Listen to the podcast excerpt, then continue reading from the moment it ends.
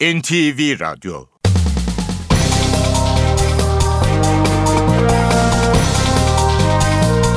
İşe Giderken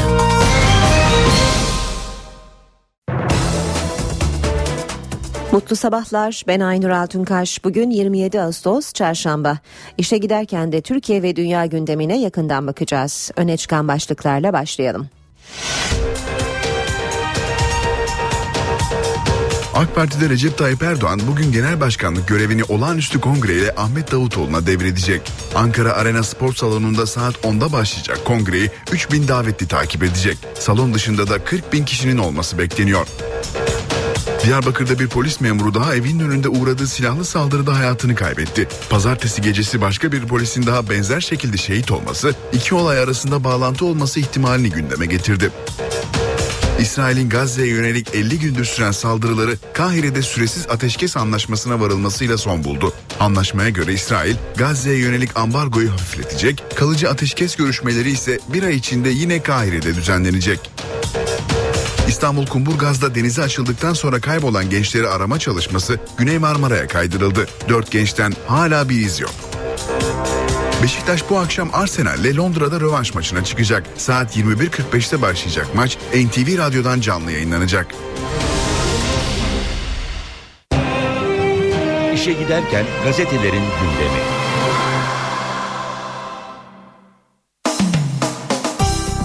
Hürriyet gazetesiyle başlayalım. Basın özetlerine bakan kurtardı diyor manşeti Hürriyet'in.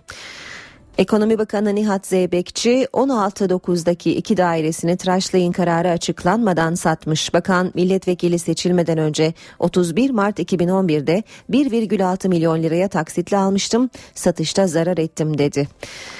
Yine Hürriyet gazetesinden aktaralım. Türkiye sınırı Cihat Express, İngiliz Daily Mail gazetesi her gün yaklaşık 20 cihatçının Suriye ve Irak'a geçtiğini, sınırdaki görevlilerin buna sadece 10 dolar karşılığında göz yumduğunu iddia etti.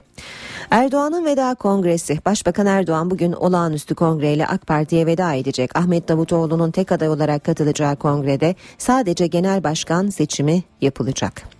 Köpekli mesajın cezası ağır. Fenerbahçe kalecisi Volkan'ın Galatasaraylı Melo'ya yönelik sözleri yüzünden 1 ila 3, el hareketi yüzünden de 2 ila 6 maç ceza alması gündemde. Ve Haydi Kartal Haydi Beşiktaş bu akşam Londra'da Arsenal'la UEFA Şampiyonlar Ligi playoff eleme turu rövanş maçı için karşılaşıyor. Hatırlatalım maç 21.45'te başlayacak ve NTV Radyo'dan canlı olarak yayınlanacak. Geçelim milliyete, IŞİD'de dev cephanelik diyor Milliyet manşette. İslam Devleti terör örgütünün elinde Kara Şahin helikopter, Scott füzesi, savaş uçağı, SA-16 roket atar, Rus T-72 tankları bulunuyor diyor Milliyet haberinde. Yine Milliyet'ten aktaralım. 10 bin kişi Atatürk oldu. Anıtkabir'de bir araya gelen 10 bin kişi 30 Ağustos Zafer Bayramı Haftası etkinlikleri kapsamında Atatürk'ün portresini oluşturdu. Guinness Rekorlar kitabına giren etkinlikte gönüllülerin portrede belirlenen yerlere yerleştirilmesi 3 saat sürdü. Bazı vatandaşlar sıcakta fenalık geçirdi. Gökdelende tehlike var. İstanbul Teknik Üniversitesi'nin eski rektörü Profesör Doktor Karadoğan bir İstanbul depreminde gökdelenlerin risk altında olduğunu söyledi. İnşaat Mühendisleri Odası Başkanı Gökçe de 20 kattan yüksek binalara ait deprem yönetmeliği olmamasına dikkat çekti. Uzmanlar 97'ye kadar inşa edilen yapıların güçlendirilmesi gerektiğini vurguluyor. Milliyetten bir başlık daha aktaralım. Breaking Bad ödül bırakmadı. Televizyonun Oscar'ları olarak kabul edilen Emmy ödülleri önceki gün Los Angeles'ta düzenlenen törenle sahiplerini buldu. Game of Thrones, House of Cards, Mad Men ve True Detective gibi rakiplerini arkada bırakarak 5 ödül alan Breaking Bad dizisi geçen yıl olduğu gibi ödüllere damgasını vurdu. Sabah gazetesi var sırada. Pensilvanya çetesiyle mücadele hükümet programına giriyor diyor sabah manşette. Birinci görevimiz paralelle savaş. Milli Güvenlik Kurulu kararından sonra paralel yapıyla mücadelenin yeni hükümet programına da girmesi talimatını bizzat Davutoğlu verdi deniyor sabah gazetesinin haberinde. Cumhuriyet gazetesinde manşet Numan Fidan itirazı. AKP grubunun dışarıdan isme karşı çıkması iki adayın bakanlığını tehlikeye soktu. Davutoğlu'nun kuracağı yeni kabine AKP grubunda sıkıntı yarattı. Bizim 313 milletvekilimiz var. Hala dışarıdan isim aramak gruba haksızlık denilerek açıkça itirazlar dile getiriliyor. MİT Müsteşarı Hakan Fidan'la Genel Başkan Yardımcısı Numan Kurtulmuş'un 2015 seçimine kadar kabineye girmesi zor görünüyor. Yine Cumhuriyet gazetesinden aktarmaya devam edelim. Kıyamet günü gibi IŞİD'den kaçan Ezidilerin sığındığı Roboski'de insanlık dramı yaşanıyor. Sağlı sollu binlerce insan yerlere oturmuş umutsuzca yardım bekliyor. Son iki günde 5 bin yeni mülteciye daha kapılarını açan gönüllüler kısıtlı imkanlarıyla aç susuz Ezidilere sahip çıkıyor deniyor Cumhuriyet'in haberinde. Star gazetesi şantaj için paralel Tibnet demiş manşette. Paralel çetenin şantaj arşivi oluşturmak için emniyetin dinleme üssü Tibnet'i klonladığı ortaya çıktı. Tibnot adı verilen programla bilgiler illegal kullanıma açıldı deniyor. Star'ın sürmanşeti yeni Türkiye dönemi başlıyor. Gözler AK Parti'nin olağanüstü kongresinde. Milletin oyuyla 12. Cumhurbaşkanı seçilen Başbakan Erdoğan bugün Ankara Arena'da gerçekleştirilecek kongrede son kez genel başkan olarak partilere seslenecek. Ardından genel başkanlık görevinden istifa edecek. Dışişleri Bakanı Davutoğlu'nun ismi genel başkanlık için tek aday olarak divan kuruluna verilecek. Davutoğlu seçilmesinin ardından teşekkür konuşması yapacak. Vatan gazetesine bakalım.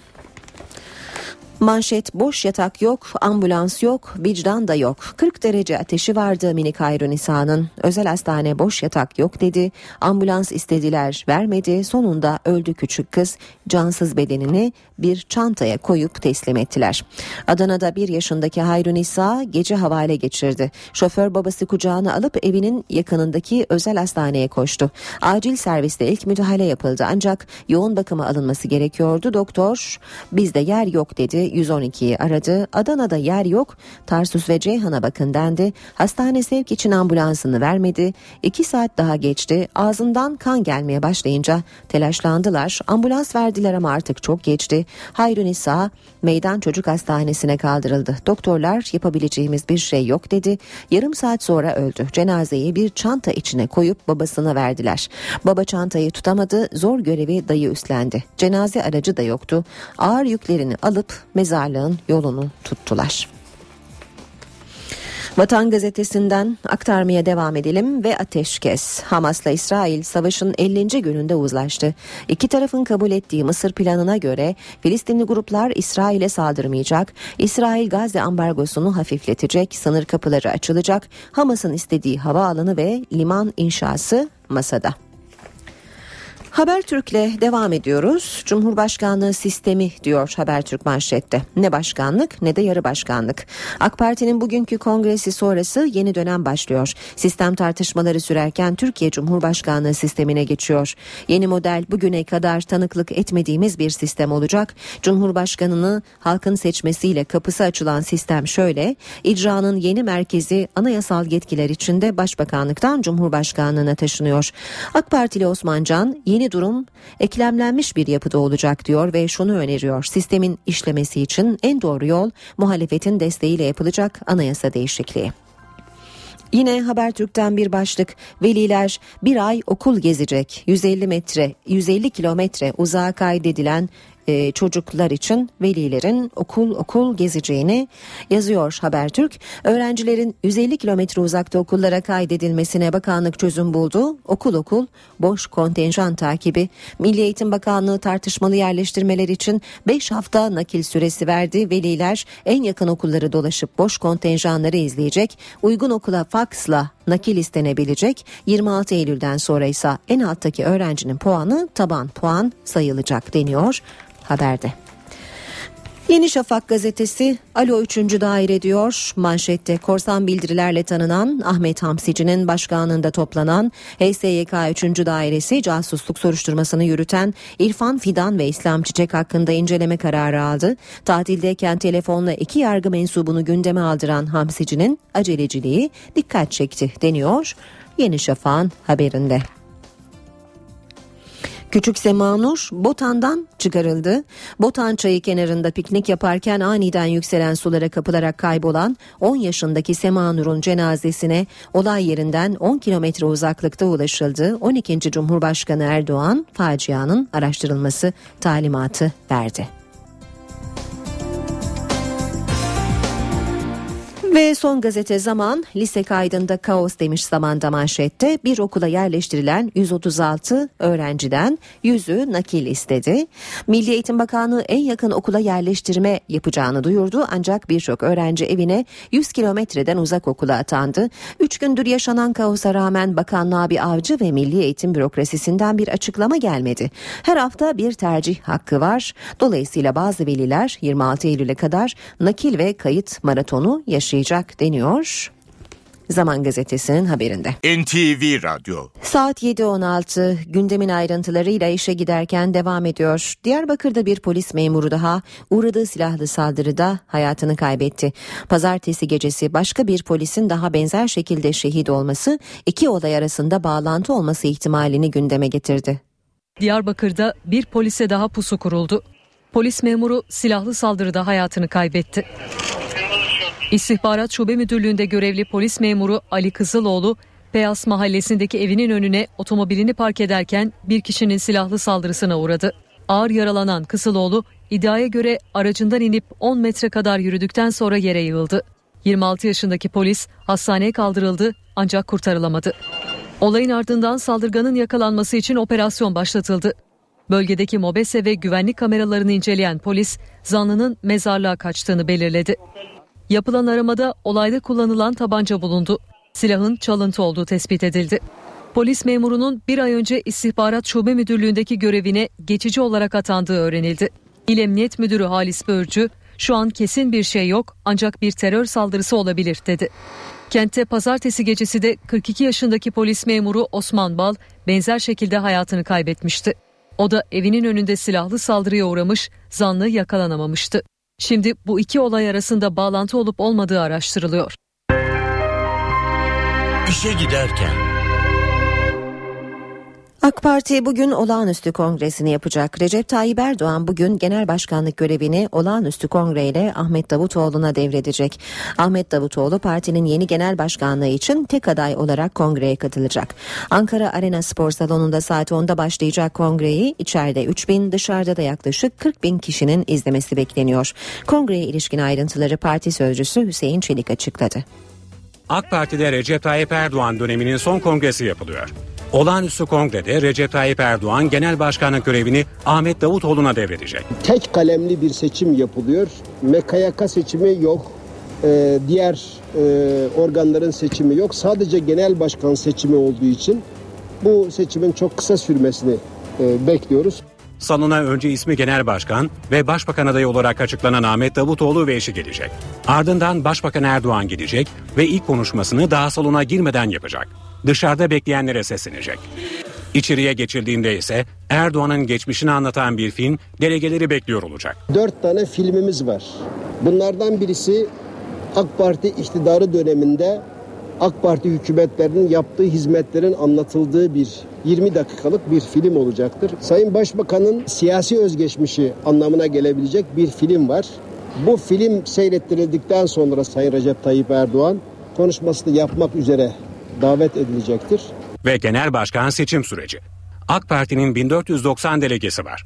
Tüzüğe göre genel başkan adaylığı için kongre üye tam sayısının en az %20'sinin yazılı önerisi gerekiyor. Yani yaklaşık 300 kadar delegenin imzası aranacak. Kongreyi 3000 davetli takip edecek. Salon dışında da 40 bin kişinin olması bekleniyor. 900'e yakın gazeteci salonda görev yapacak.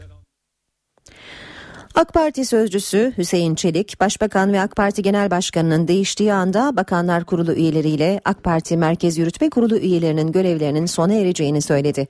Ankara'da basının karşısına çıkan Çelik'in gündeminde Erdoğan'ın görev süresi tartışması ve Cumhurbaşkanı yemin töreni de vardı. Zaten başbakan değiştiği için bütün bakanlar kurulu üyelerinin bakan üyelikleri düşmüş durumdadır. Bu MYK üyeleri için de bu geçerlidir.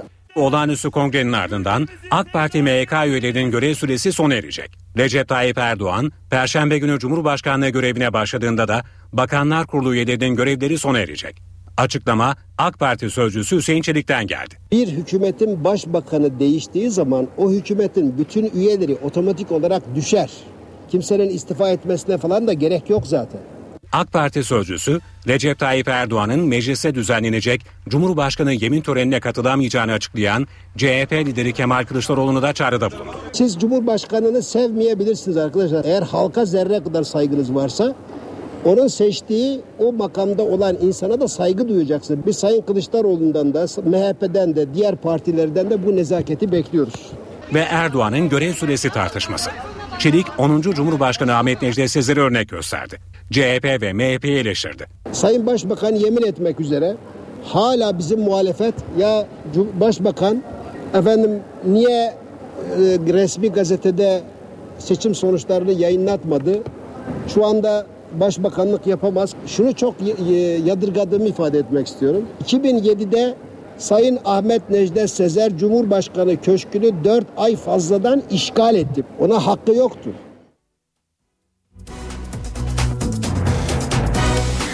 CHP'de genel başkanlığa aday olan Muharrem İnce dün kameraların karşısına geçti. Kemal Kılıçdaroğlu'na yüklendi. İnce konuşmasını yaptığı sırada CHP Ankara İl Başkanı ile aralarında ufak bir gerilim de yaşandı.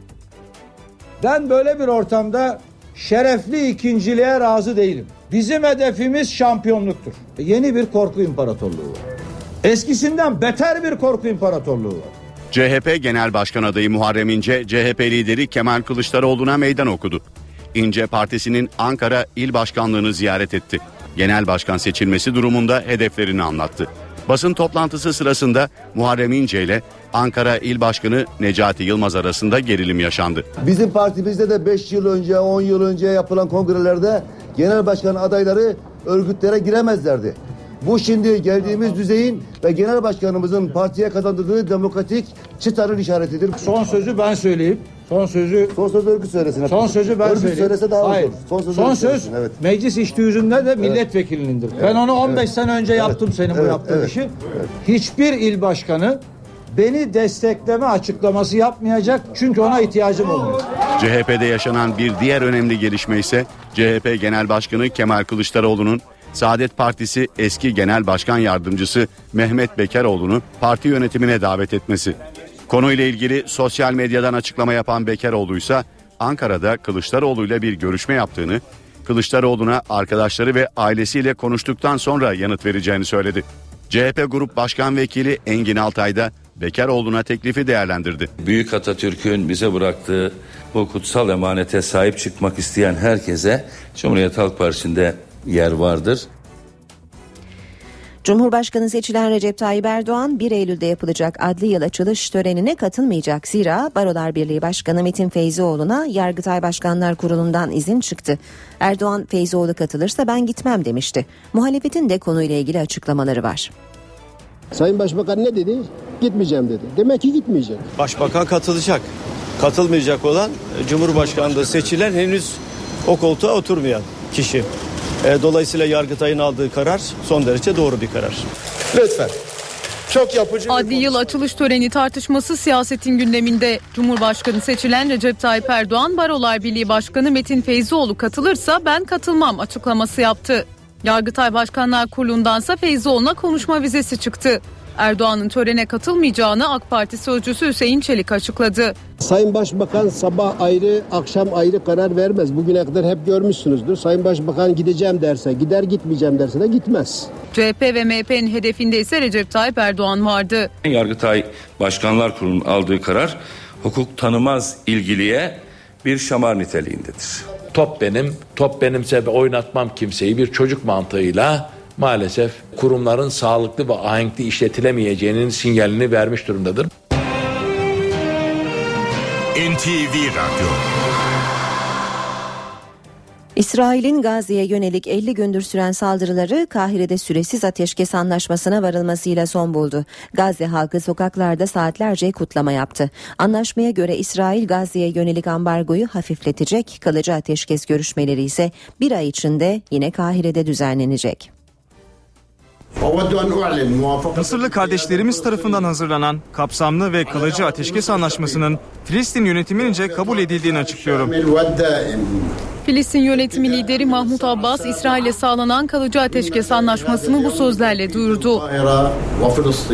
Ateşkesin yürürlüğe girmesiyle Gazze halkı sokaklara döküldü.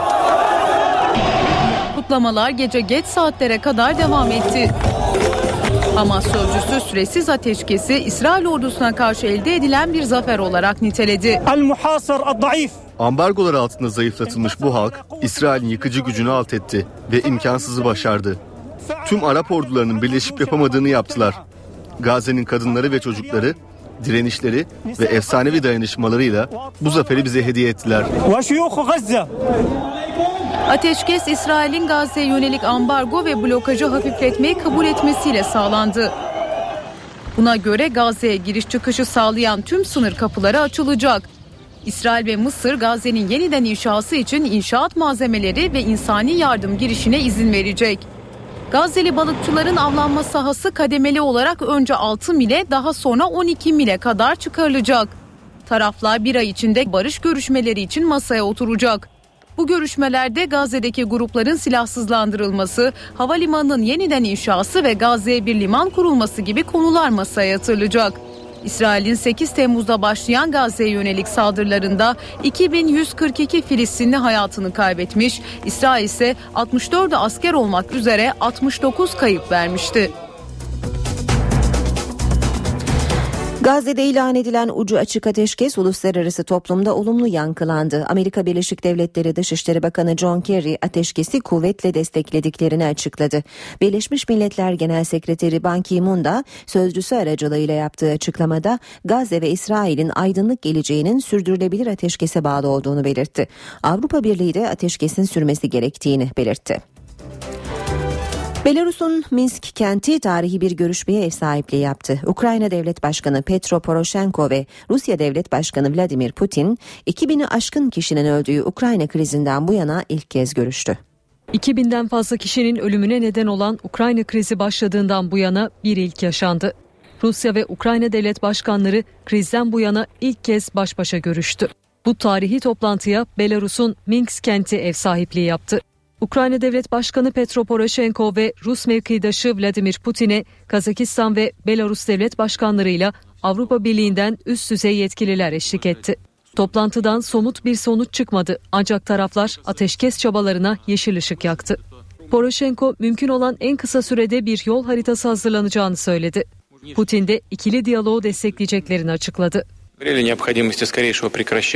Akan kanın en kısa sürede durdurulması için uğraşacağız. Bunun için atılması gereken bazı politik adımlar da var. Rusya olarak diyalog sürecini en kısa sürede başlatmak için elimizden geleni yapacağımızı belirtmek isterim.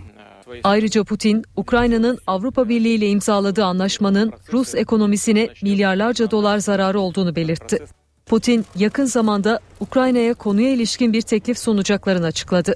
Ukrayna krizi geçen yılın son günlerinde Devrik Devlet Başkanı Viktor Yanukovic'in Avrupa Birliği ile ortaklık anlaşmasını askıya almasıyla başlamıştı. Yanukovic'i Rusya yanlısı politikalar izlemekle eleştiren muhalefette giderek yayılan protesto gösterilerinde rol almıştı.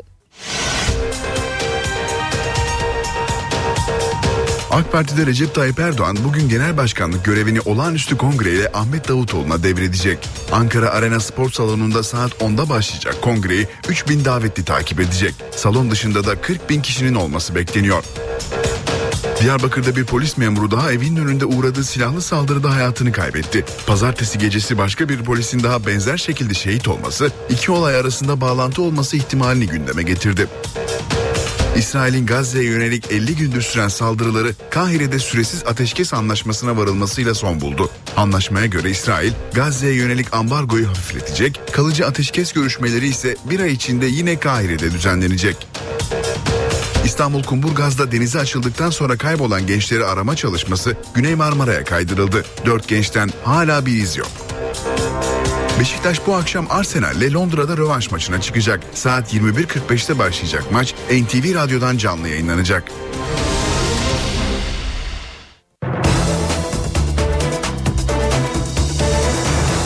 Gündemde öne çıkan haberlere bakmaya devam ediyoruz. Siirt'te Botan çayındaki taşkında kaybolan 10 yaşındaki Semanur Parlaküşer'in cenazesine ulaşıldı.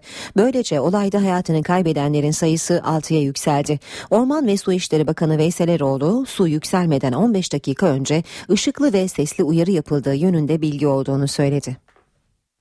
40 kurtarma görevlisi ve 14 dalgıç Botan çayını saatlerce taradı. Askeri bir helikopterin de katıldığı aramalar ikinci gününde sonuç verdi. Akıntıya kapılan 10 yaşındaki Semanur Parlaküşer'in cesedine ulaşıldı. Semanur Parlaküşer, iki kız kardeşi, babası ve annesiyle pazar günü Botan Çayı kenarında piknik yapıyordu. Bir anda yükselen suyun ortasında kaldılar. Anne, çevredekiler tarafından güvenli bölgeye çekildi. Baba Osman Parlaküşer de kıyıya gidebilirdi ama o kızlarını bırakmadı. Elbiseyi at birbirinizi sıkı sıkı tutun. 45 dakikalık mücadelenin ardından yorulan baba kızlarıyla akıntıya kapıldı. Ekipler Osman Parlaküşer ve iki kızının cesedine ulaştı. 10 yaşındaki Sema Nursa uzun süre bulunamadı. Küçük kızın cesedi çalışmaların ikinci gününde baraja 10 kilometre uzaklıkta bulundu. Orman ve Su İşleri Bakanı Veysel Eroğlu, taşkın öncesi ışıklı ve sesli uyarı yapıldığı yönünde bilgiler olduğunu söyledi. Saati 16-16.30 civarında ikinci türün devreye girince su kabarmış. 15 dakika önce ikazlar yapılmış. Fakat vatandaşlar e, nedense bir kısmı çıkmış ama bir kısmı e, hala e, der içinde kalmış herhalde bir şey olmaz diye düşündüler bilemiyorum. Soruşturma kapsamında Alkumru ve Kirazlı barajlarının elektrik üretim ünitelerinde görev yapan 5 kişi gözaltına alındı. Savcılıkta ifade veren görevliler adli kontrol kapsamında serbest bırakıldı. Cumhuriyet Halk Partisi, milletvekilleri Nurettin Demir ve Özgür Özel'i inceleme yapmak üzere Siirt'e gönderdi. İstanbul Kumburgaz'da denize açıldıktan sonra kaybolan gençleri arama çalışması Güney Marmara'ya kaydırıldı. Dört gençten hala bir iz yok. İstanbul Valisi çalışmaları izlemek için ailelerle birlikte dün Balıkesir'in Erdek ilçesine gitti. Arama çalışmaları hem denizden hem havadan sürüyor. Ekipler artık Kumburgaz yerine Marmara Adası'yla Erdek'te çalışıyor. Kumburgaz'da deniz bisikletiyle açıldıktan sonra kaybolan gençlerden sadece birinin cesedi bulundu. Mikail Çelik, Doğan Demi, Şükrü Kahraman ve Yusuf Büyükizgi'yi arama çalışmaları artık Güney Marmara açıklarında yapılıyor. Gençlerden Serdar Demir'in cenazesinin Marmara Adası kıyısında bulunması, İlhanlar Köyü sahilinde de deniz bisikleti parçalarının ortaya çıkması ekipleri bölgeye yöneltti. Arama çalışmaları Erdek iskelesinden yürütülüyor. Kumburgaz'da kurulan sistemin bir kopyası da burada olan sistem. Kapıdağ Yarımadası'nın kuzey bölgesinden çeşitli noktalardan çeşitli vasıtalarla gelen bir takım ihbarlar oluyor. Enkaz buluntusları veya eksi andıran vakalarla alakalı. Bu bölgelerde de çok derin noktalar olduğu için deniz altı kurtarma ekipleri ve dalgıç ekipleri ayrıca müdahalede bulunuyor. Dalga yüksekliğinin artması nedeniyle küçük gemilerle yapılan çalışmalara ara verildi. Barbaros Hayrettin Paşa gemisiyle iki koruma gemisi derinliği 25-40 metre arasında değişen bölgeyi tarıyor. Daha derin noktalardaysa dalgıçlar devreye giriyor. Çalışmaların Güney Marmara'ya kaydırılmasıyla İstanbul Valisi ve gençlerin aileleri bölgeye gitti. Vali ve aileler sahil güvenlik komutanına bağlı gemiyle çalışmaları izledi. Adana'da yüksek ateş şikayetiyle hastaneye götürülen bir yaşındaki bebek hayatını kaybetti. Aile bebekleriyle yeterince ilgilenilmediğini düşünüyor. Sağlık Bakanlığı da olayla ilgili inceleme başlattı. Yüksek ateş şikayetiyle hastaneye kaldırıldı. Bir yaşındaki Hayrun İsa hayatını kaybetti. Adana'da Remziye ve Kadri İbi çiftinin kızları evde ateşlenince aile çocuğu özel bir hastaneye götürdü. Acil servise alınan bir yaşındaki bebek serviste fenalaştı. Belli bir süre durdu yarım saat durdu durdu durdu. Doktor bir defa başına geldi ondan sonra gelmedi hemşireler durdu. Ondan sonra ağzından köpük geldi. Ben kendisine dedim ki bak köpük geliyor ağzından. Kendisi dedi ki yok dedi telaş etmem bir şey olmaz dedi. Minik Hayrun İsa çocuk yoğun bakım servisinde yer olmadığı gerekçesiyle başka bir hastaneye sevk edildi. Ancak kentteki bütün hastanelerin çocuk yoğun bakım ünitesi doluydu. Çocuk Mersin'e sevk edildi. Ancak iddiaya göre hastaneye ait ambulansın şehir dışına çıkması yasaktı. Sizin ambulansla gönderin hemen o zaman. Bak çocuk evden gidiyor dedi. Bizim ambulans dedi şehir dışına çıkma yasağı var dedi. Yaklaşık iki saatin ardından Adana'daki başka bir hastaneye kaldırılan minik Hayrun İsa hayatını kaybetti. İbi ailesi şimdi hastaneye dava açmaya hazırlanıyor. Sağlık Bakanlığı da olayla ilgili inceleme başlattı. Hastaneden yapılan açıklamada çocuğa tüm müdahalenin yapıldığı ancak yoğun bakımda yer olmadığı için bebeğin başka bir hastaneye sevk edildiği bildirildi. İstanbul Beyoğlu'nda meydana gelen trafo patlaması nedeniyle pek çok sokakta gece saatlerine kadar süren elektrik kesintisi yaşandı. Trafo arızası nedeniyle saat 17.30 sıralarında Beyoğlu, Bereketzade, Tomtom, Bülbül ve Çukurcuma mahallelerinde elektrik kesintisi meydana geldi. Arızanın giderilmesi uzun sürünce karanlıkta kalan esnaf erken kepek kapatmak zorunda kaldı. Bazı iş yeri sahipleri mum yakarak dükkanlarını aydınlatmaya çalıştı. Işıklandırma sistemi çalışmayınca Galata Kulesi de karanlığa gömüldü. Beyoğlu'ndaki mahallelere saat 23 sıralarında yeniden elektrik verildi. Mardin'de elektrik kesintilerini protesto eden çiftçiler yol kapattı. Araç kuyruğu 40 kilometreyi aştı. Derik ilçesinde kesintiler nedeniyle sulama yapamadıklarını söyleyen çiftçiler Mardin Şanlıurfa karayolunu bazı noktalarda trafiğe kapattı. Grup güvenlik güçlerinin müdahalesine rağmen dağılmadı. Yaklaşık 15 saati aşkın süredir devam eden eylem nedeniyle 40 kilometreden fazla araç kuyruğu oluştu. Hatay'ın Reyhanlı ilçesinde geçen yıl 53 kişinin hayatını kaybettiği iki ayrı bombalı saldırı ile ilgili davada 5 kişi tahliye edildi. Birinci Ağır Ceza Mahkemesi'nde yapılan duruşmada telekonferans sistemiyle 15 sanığın ifadesi alındı. Mahkeme delillerin toplanmış olması, suçun vasfı ve sanıkların tutukluluk sürelerini göz önüne alarak 5 kişinin tahliyesine karar verdi. Duruşma ertelendi. Haberleri ara vereceğiz. NTV Radyo'da işe giderken spor gündeminden haberlerle devam edecek. Spor haberleri başlıyor.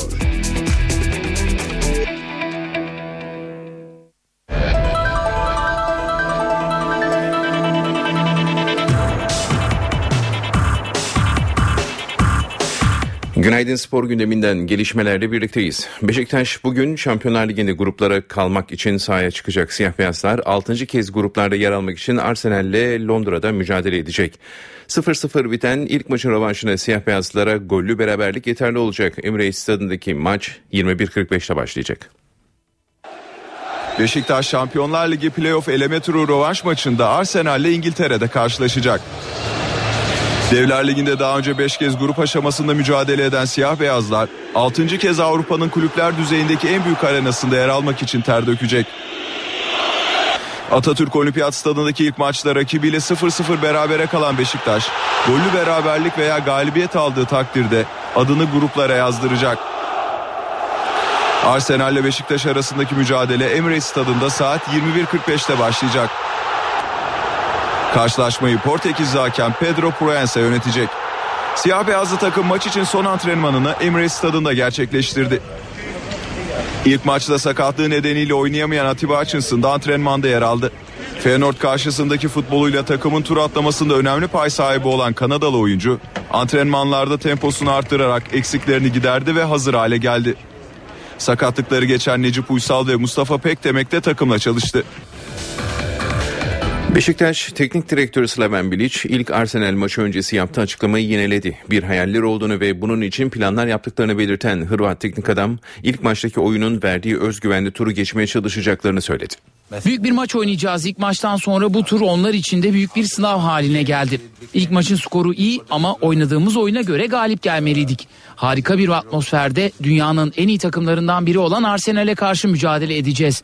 İlk maçtaki oyun özgüvenimizi yükseltti. Hayalimiz ve planımız var. Elimizden ne geliyorsa yapacağız.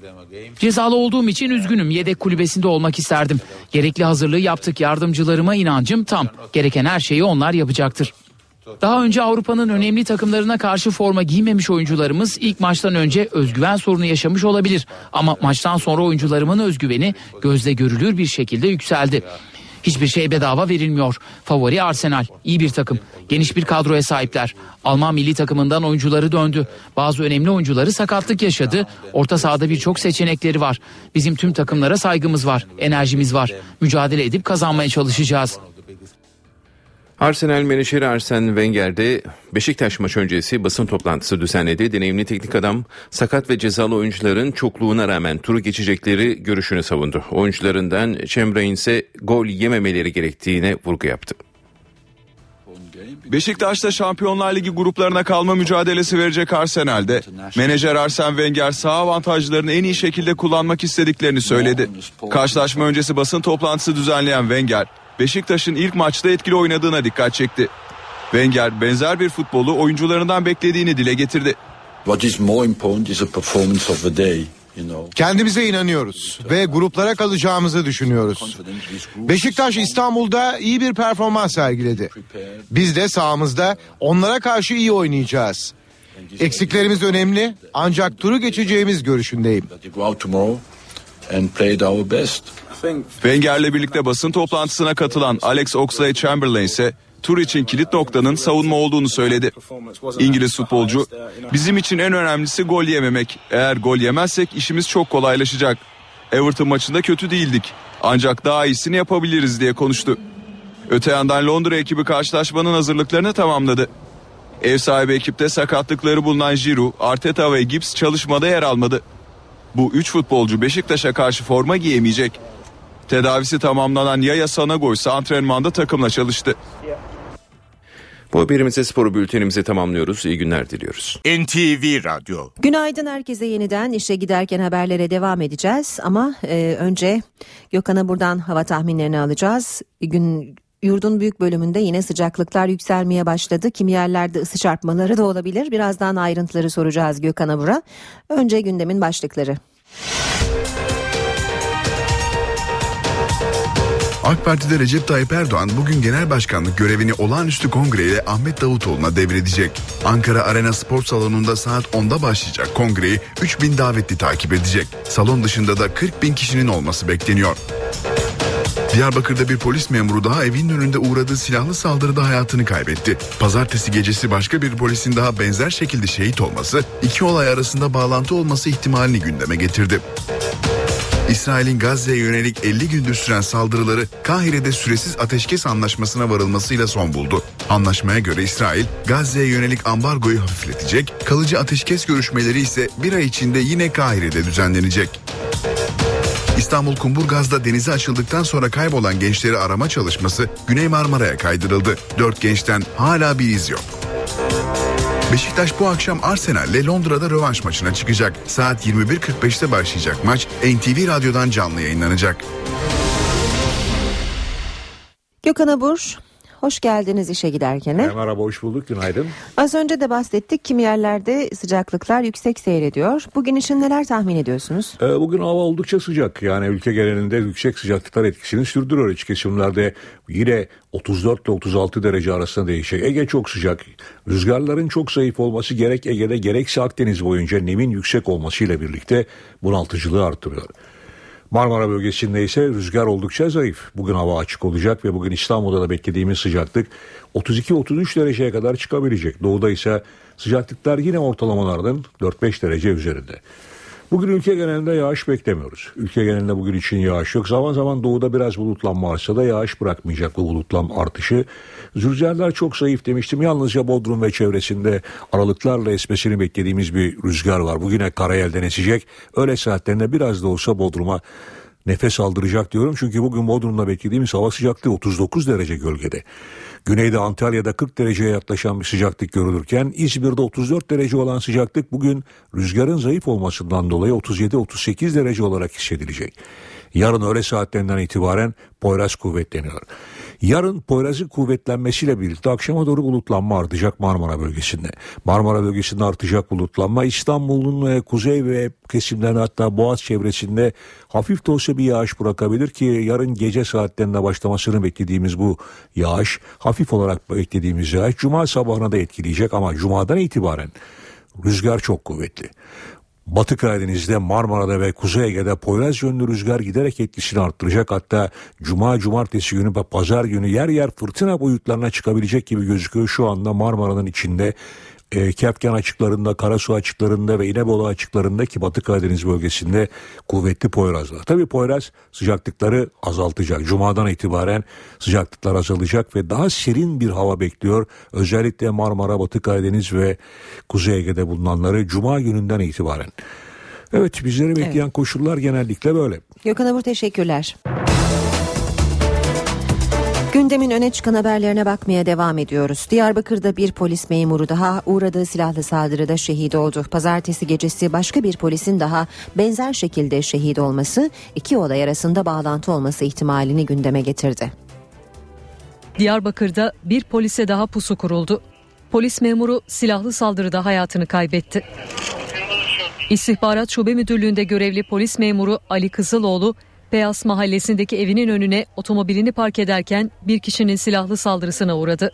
Ağır yaralanan Kızıloğlu, iddiaya göre aracından inip 10 metre kadar yürüdükten sonra yere yığıldı. 26 yaşındaki polis hastaneye kaldırıldı ancak kurtarılamadı.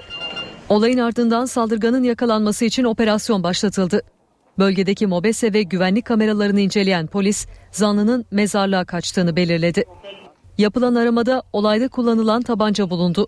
Silahın çalıntı olduğu tespit edildi. Polis memurunun bir ay önce istihbarat şube müdürlüğündeki görevine geçici olarak atandığı öğrenildi. İl Emniyet Müdürü Halis Börcü, şu an kesin bir şey yok ancak bir terör saldırısı olabilir dedi. Kentte pazartesi gecesi de 42 yaşındaki polis memuru Osman Bal benzer şekilde hayatını kaybetmişti. O da evinin önünde silahlı saldırıya uğramış, zanlı yakalanamamıştı. Şimdi bu iki olay arasında bağlantı olup olmadığı araştırılıyor. NTV Radyo AK Parti bugün olağanüstü kongresini yapacak. Recep Tayyip Erdoğan bugün genel başkanlık görevini olağanüstü kongreyle Ahmet Davutoğlu'na devredecek. Ahmet Davutoğlu partinin yeni genel başkanlığı için tek aday olarak kongreye katılacak. Ankara Arena Spor Salonu'nda saat 10'da başlayacak kongreyi içeride 3 bin, dışarıda da yaklaşık 40 bin kişinin izlemesi bekleniyor. Kongreye ilişkin ayrıntıları parti sözcüsü Hüseyin Çelik açıkladı. AK Parti'de Recep Tayyip Erdoğan döneminin son kongresi yapılıyor. Olağanüstü kongrede Recep Tayyip Erdoğan genel başkanlık görevini Ahmet Davutoğlu'na devredecek. Tek kalemli bir seçim yapılıyor. MKYK seçimi yok. Ee, diğer e, organların seçimi yok. Sadece genel başkan seçimi olduğu için bu seçimin çok kısa sürmesini e, bekliyoruz.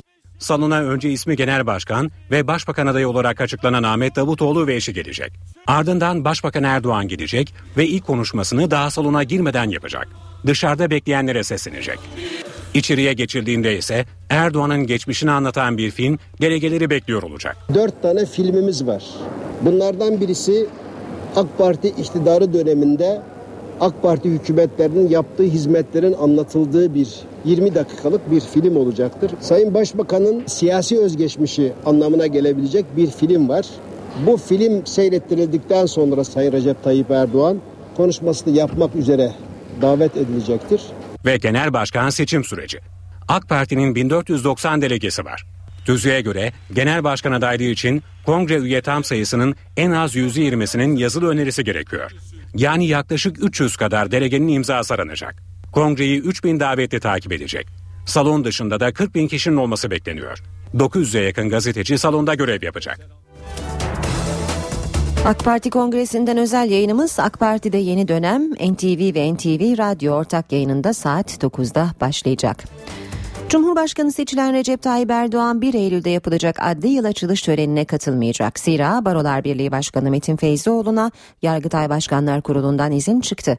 Erdoğan, Feyzioğlu katılırsa ben gitmem demişti. Muhalefetin de konuyla ilgili açıklamaları var. Sayın Başbakan ne dedi? Gitmeyeceğim dedi. Demek ki gitmeyecek. Başbakan katılacak. Katılmayacak olan Cumhurbaşkanlığı seçilen henüz o koltuğa oturmayan kişi. E, dolayısıyla Yargıtay'ın aldığı karar son derece doğru bir karar. Lütfen. Çok yapıcı. Adli yıl açılış töreni tartışması siyasetin gündeminde. Cumhurbaşkanı seçilen Recep Tayyip Erdoğan Barolar Birliği Başkanı Metin Feyzioğlu katılırsa ben katılmam açıklaması yaptı. Yargıtay Başkanlar Kurulu'ndansa Feyzioğlu'na konuşma vizesi çıktı.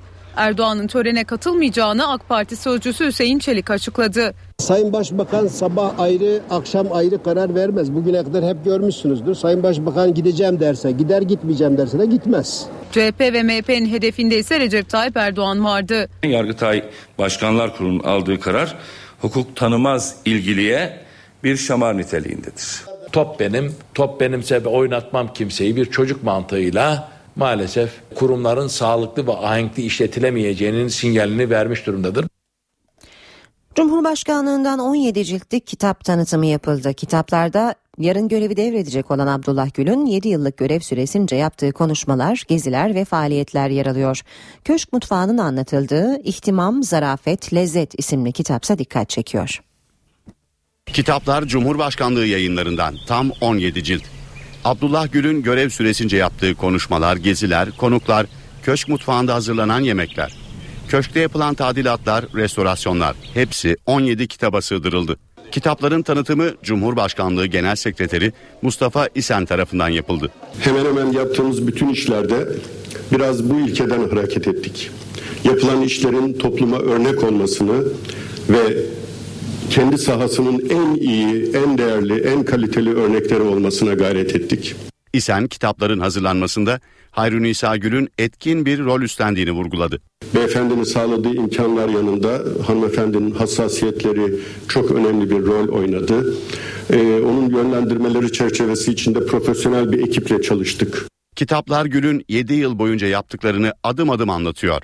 İhtimam, Zerafet, Lezzet isimli kitap şüphesiz dikkat çekiyor. Kitapta Çankaya Köşkü'nün mutfağı, yemekleri ve davet sofraları fotoğraflarla anlatılıyor.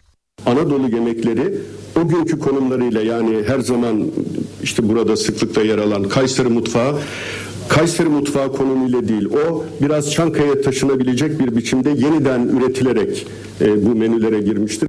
Çankaya ve Tarabya Köşkü'nde 7 yılda yaşanan değişikliklerse Cumhurbaşkanlığının değişen yüzü başlığı altında iki ayrı kitapta toplandı. Anıtkabir'de dünyanın en büyük canlı Atatürk portresi oluşturuldu. 30 Ağustos Zafer Bayramı etkinlikleri kapsamında 6 bin kişi siyah kıyafetlerle Guinness Rekorlar kitabına girebilmek için Anıtkabir'de buluştu. Dünyanın en büyük canlı Atatürk portresi Anıtkabir'de oluşturuldu. Rekor denemesine 6 bin gönüllü katıldı. İzmir ve Bursa'nın ardından Atatürk'ün canlı portresi için bu kez adres Anıtkabir'di. Çağrı sosyal medyadan yapıldı. Portre için 6 bin kişi aynı saatte siyah kıyafetleriyle Anıtkabir'in avlusundaydı. Bu rekora girebilmek için bazı kurallara uymak zorundasınız. Bu kurallara uyarsak, bir sıkıntı yaşamazsak inşallah Guinness Rekorlar kitabına da gireceğiz. 6 bin kişiyle burada yapacağımız fotoğraf da Anıtkabir'de ölümsüzleşecek ve Anıtkabir'de sergilenecek bir fotoğraf. Portrenin oluşturulması tam 3 saat sürdü. Sıcağın etkisiyle bayılanlar oldu. Ve en heyecanla beklenen an geldi. Son 4 dakika. Atatürk'ün resmi ve imzası tamamlandı. Fotoğraf çekimi yapılırken 6 bin kişi bu kez elleri havada bekledi. En büyük canlı portrenin oluşturulmasını Guinness yetkilileri de istedi. Rekorun resmiyet kazanabilmesi için Guinness tarafından tescil edilmesi gerekiyor. NTV Radyo İsrail'in Gazze'ye yönelik 50 gündür süren saldırıları Kahire'de süresiz ateşkes anlaşmasına varılmasıyla son buldu. Gazze halkı sokaklarda saatlerce kutlama yaptı. Anlaşmaya göre İsrail Gazze'ye yönelik ambargoyu hafifletecek. Kalıcı ateşkes görüşmeleri ise bir ay içinde yine Kahire'de düzenlenecek. Mısırlı kardeşlerimiz tarafından hazırlanan kapsamlı ve kalıcı ateşkes anlaşmasının Filistin yönetimince kabul edildiğini açıklıyorum. Filistin yönetimi lideri Mahmut Abbas, İsrail'e sağlanan kalıcı ateşkes anlaşmasını bu sözlerle duyurdu. Ateşkesin yürürlüğe girmesiyle Gazze halkı sokaklara döküldü. Kutlamalar gece geç saatlere kadar devam etti. Hamas sözcüsü süresiz ateşkesi İsrail ordusuna karşı elde edilen bir zafer olarak niteledi. Ambargolar altında zayıflatılmış bu halk İsrail'in yıkıcı gücünü alt etti ve imkansızı başardı. Tüm Arap ordularının birleşip yapamadığını yaptılar. Gazze'nin kadınları ve çocukları direnişleri ve efsanevi dayanışmalarıyla bu zaferi bize hediye ettiler. Ateşkes İsrail'in Gazze'ye yönelik ambargo ve blokajı hafifletmeyi kabul etmesiyle sağlandı. Buna göre Gazze'ye giriş çıkışı sağlayan tüm sınır kapıları açılacak. İsrail ve Mısır Gazze'nin yeniden inşası için inşaat malzemeleri ve insani yardım girişine izin verecek. Gazze'li balıkçıların avlanma sahası kademeli olarak önce 6 mile daha sonra 12 mile kadar çıkarılacak. Taraflar bir ay içinde barış görüşmeleri için masaya oturacak.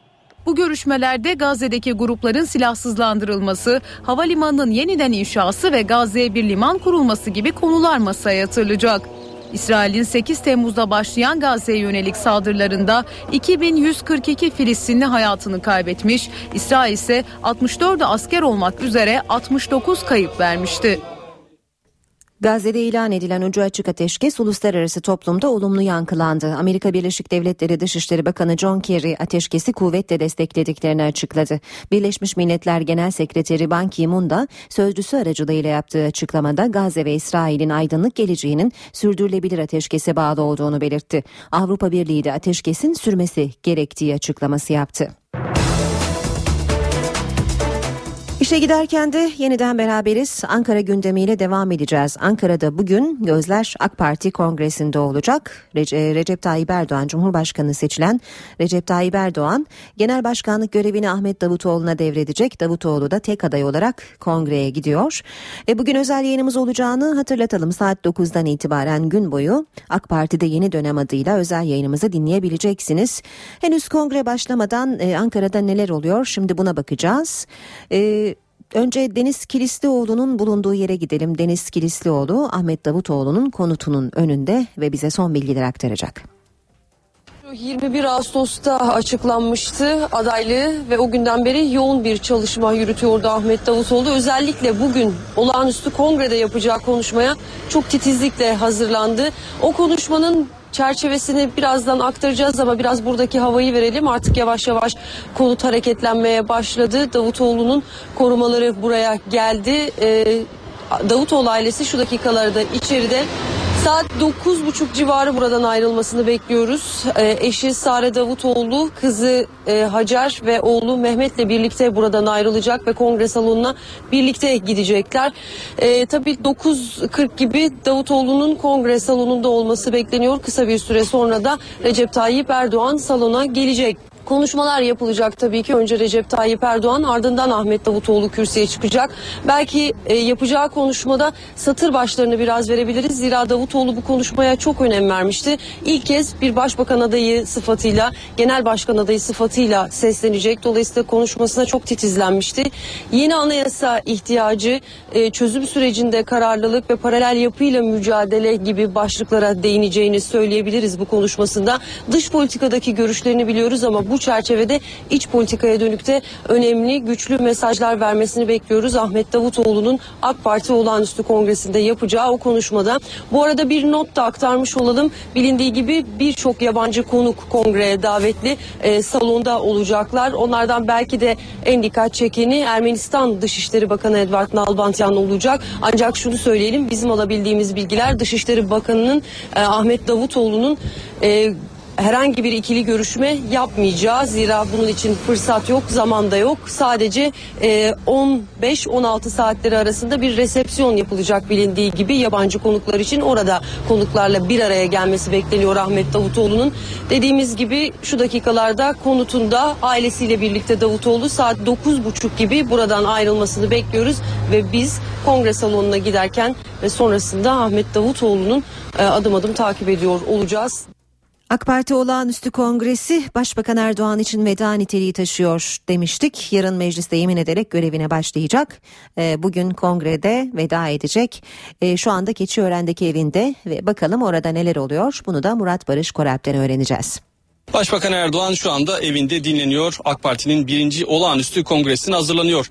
Saat 9.40 itibariyle Ahmet Davutoğlu'nun Ankara Arena Spor Salonu'nda saat 9.45'te ise Başbakan Erdoğan'ın salonda olması bekleniyor. Dolayısıyla 9.30 sularına kadar Başbakan Erdoğan'ın evinde dinlenmeye devam etmesi bekleniyor. AK Parti'yi bu olağanüstü kongre sürecine getiren 3 önemli tarih var. Birincisi tabii ki 1 Temmuz tarihi. 1 Temmuz tarihine kadar Başbakan Erdoğan yoklamalar yaptı hem parti teşkilatı içerisinde hem de dışında AK Parti'nin köşk adayı kim olsun diye yoklamalar yaptı. 1 Temmuz tarihine gelindiğinde ise AK Parti Genel Başkan Yardımcısı Mehmet Ali Şahin AK Parti'nin köşk adayının Recep Tayyip Erdoğan olduğunu ilan etti. Böylelikle AK Parti'nin köşk adayı kim olacak sorusu da cevabını bulmuş oldu. İkinci önemli tarih kuşkusuz Cumhurbaşkanlığı seçimleri. 10 Ağustos tarihinde %51,8 oy aldı Recep Tayyip Erdoğan ve Türkiye Cumhuriyeti'nin 12. Cumhurbaşkanı seçildi. Bu tarihten sonra ise AK Parti'nin yeni genel başkanı ve başbakan kim olacak sorusu ortaya çıktı. O da cevabını geçtiğimiz hafta 21 Ağustos tarihinde cevabını buldu. Recep Tayyip Erdoğan makamını Ahmet Davutoğlu'na bırakacağını ilan etti ve olağanüstü kongre sürecinin düğmesine de böylelikle basılmış oldu. Bugün kongre günü az önce ifade ettiğim gibi saat 9.30 sularına kadar Başbakan Recep Tayyip Erdoğan'ın evinde dinlenmesi bekleniyor. Ardından eşiyle birlikte evinden Keçiören Kavacık Subay Evlerindeki evinden son kez genel başkan sıfatıyla ayrılacak ve AK Parti'nin kongresi de resmen saat 10'da başlayacak. Şimdi ekonomi başlığıyla devam edeceğiz. Önce Ayşe teyze ne yapsın köşesinde Profesör Doktor Güngör Uras bize gümüş fiyatlarından bahsedecek. Ayşe teyze ne yapsın? Güngör Uras, Ayşe teyze ekonomide olan biteni anlatıyor. Merhaba sayın dinleyenler.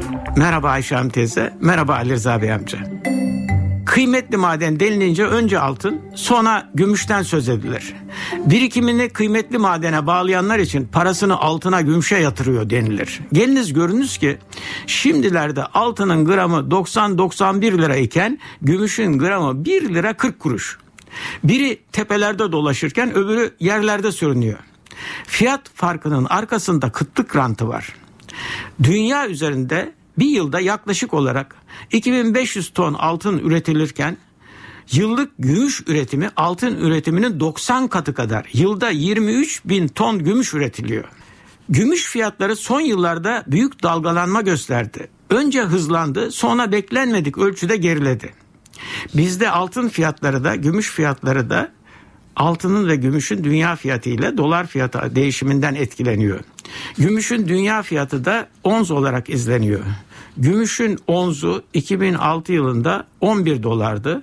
2010 yılında 17 dolara yükseldi. Sonra 2011 yılında birden 35 dolara çıktı. 2012 yılından itibaren de inişe geçti.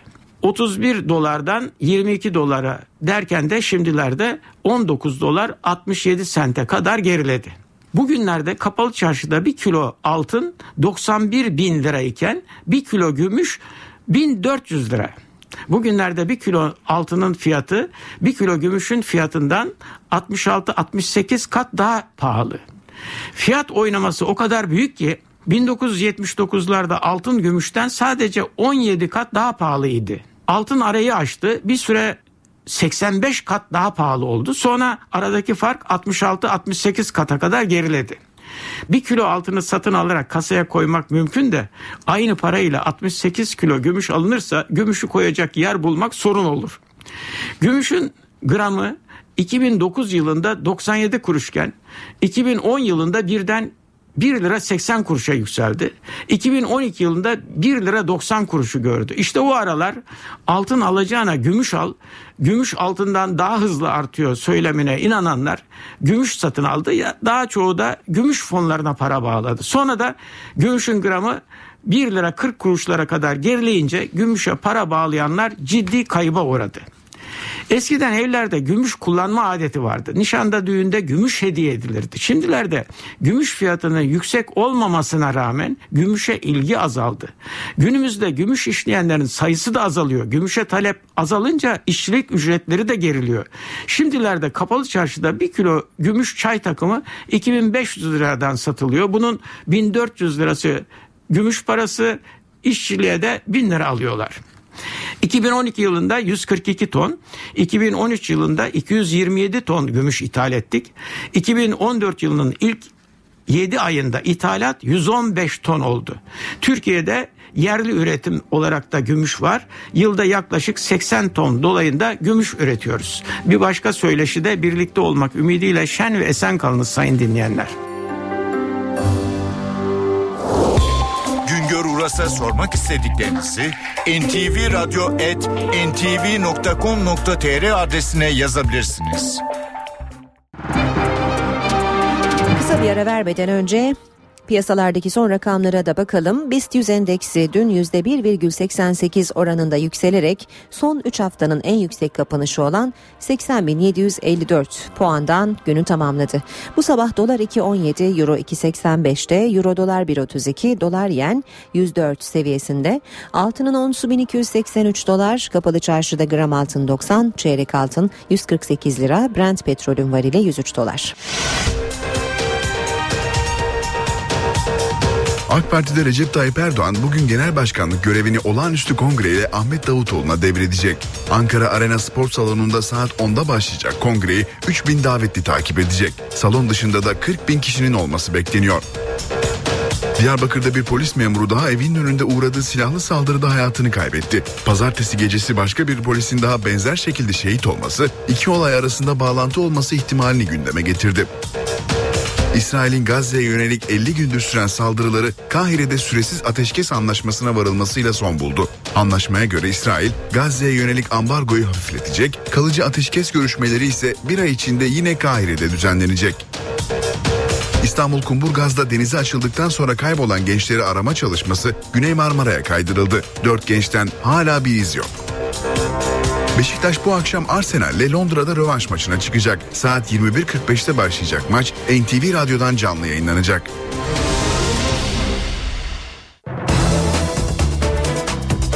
Ayrıntılı haberlerimize devam edelim. Siirt'te Botan Çayı'ndaki taşkında kaybolan 10 yaşındaki Semanur Parlaküşer'in cenazesine ulaşıldı. Böylece olayda hayatını kaybedenlerin sayısı 6'ya yükseldi. Orman ve Su İşleri Bakanı Veysel Eroğlu, su yükselmeden 15 dakika önce ışıklı ve sesli uyarı yapıldığı yönünde bilgi olduğunu söyledi. 40 kurtarma görevlisi ve 14 dalgıç Botan Çayı'nı saatlerce taradı. Askeri bir helikopterin de katıldığı aramalar ikinci gününde sonuç verdi. Akıntıya kapılan 10 yaşındaki Semanur Parlaküşer'in cesedine ulaşıldı. Semanur Parlaküşer, iki kız kardeşi, babası ve annesiyle pazar günü Botan Çayı kenarında piknik yapıyordu. Bir anda yükselen suyun ortasında kaldılar. Anne, çevredekiler tarafından güvenli bölgeye çekildi. Baba Osman Parlaküşer de kıyıya gidebilirdi ama o kızlarını bırakmadı. Elbiseyi at birbirinizi sıkı sıkı tutun. 45 dakikalık mücadelenin ardından yorulan baba kızlarıyla akıntıya kapıldı. Ekipler Osman Parlaküşer ve iki kızının cesedine ulaştı. 10 yaşındaki Sema Nursa uzun süre bulunamadı. Küçük kızın cesedi çalışmaların ikinci gününde baraja 10 kilometre uzaklıkta bulundu. Orman ve Su İşleri Bakanı Veysel Eroğlu, taşkın öncesi ışıklı ve sesli uyarı yapıldığı yönünde bilgiler olduğunu söyledi. Saati 16-16.30 civarında ikinci türün devreye girince su kabarmış. 15 dakika önce ikazlar yapılmış. Fakat vatandaşlar e, nedense bir kısmı çıkmış ama bir kısmı e, hala e, der içinde kalmış herhalde bir şey olmaz diye düşündüler bilemiyorum. Soruşturma kapsamında Alkumru ve Kirazlı barajlarının elektrik üretim ünitelerinde görev yapan 5 kişi gözaltına alındı. Savcılıkta ifade veren görevliler adli kontrol kapsamında serbest bırakıldı. Cumhuriyet Halk Partisi, milletvekilleri Nurettin Demir ve Özgür Özel'i inceleme yapmak üzere Siirt'e gönderdi. İstanbul Kumburgaz'da denize açıldıktan sonra kaybolan gençleri arama çalışması Güney Marmara'ya kaydırıldı. Dört gençten hala bir iz yok. İstanbul Valisi çalışmaları izlemek için ailelerle birlikte dün Balıkesir'in Erdek ilçesine gitti. Arama çalışmaları hem denizden hem havadan sürüyor. Ekipler artık Kumburgaz yerine Marmara Adası'yla Erdek'te çalışıyor. Kumburgaz'da deniz bisikletiyle açıldıktan sonra kaybolan gençlerden sadece birinin cesedi bulundu. Mikail Çelik, Doğan Demi, Şükrü Kahraman ve Yusuf Büyükizgi'yi arama çalışmaları artık Güney Marmara açıklarında yapılıyor. Gençlerden Serdar Demir'in cenazesinin Marmara Adası kıyısında bulunması, İlhanlar Köyü sahilinde de deniz bisikleti parçalarının ortaya çıkması ekipleri bölgeye yöneltti. Arama çalışmaları Erdek iskelesinden yürütülüyor. Kumburgaz'da kurulan sistemin bir kopyası da burada olan sistem. Kapıdağ Yarımadası'nın kuzey bölgesinden çeşitli noktalardan çeşitli vasıtalarla gelen bir takım ihbarlar oluyor. Enkaz buluntusları veya eksi andıran vakalarla alakalı. Bu bölgelerde de çok derin noktalar olduğu için denizaltı kurtarma ekipleri ve dalgıç ekipleri ayrıca müdahalede bulunuyor. Dalga yüksekliğinin artması nedeniyle küçük gemilerle yapılan çalışmalara ara verildi. Barbaros Hayrettin Paşa gemisi ile iki koruma gemisi derinliği 25-40 metre arasında değişen bölgeyi tarıyor. Daha derin noktalardaysa dalgıçlar devreye giriyor. Çalışmaların Güney Marmara'ya kaydırılmasıyla İstanbul Valisi ve gençlerin aileleri bölgeye gitti. Vali ve aileler sahil güvenlik komutanına bağlı gemiyle çalışmaları izledi.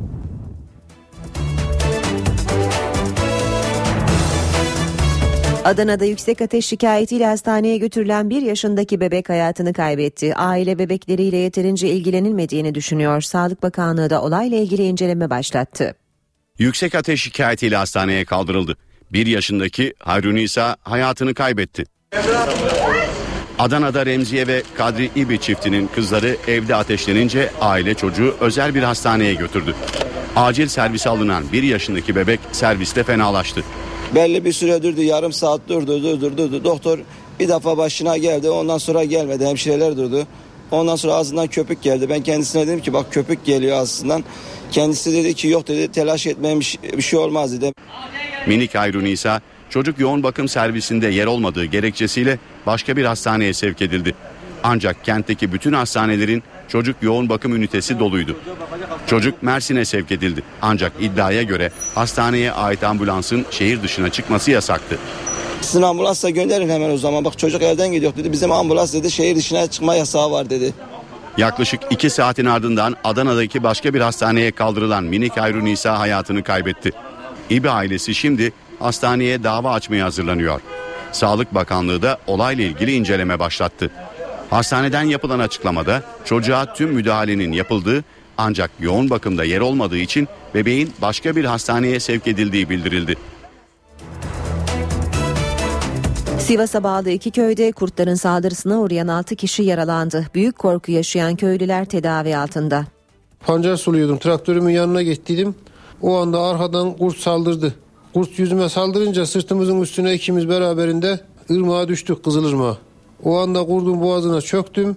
Suda boğdum kurdu. Sivas'ta köylere inen kurt çiftçilere saldırdı.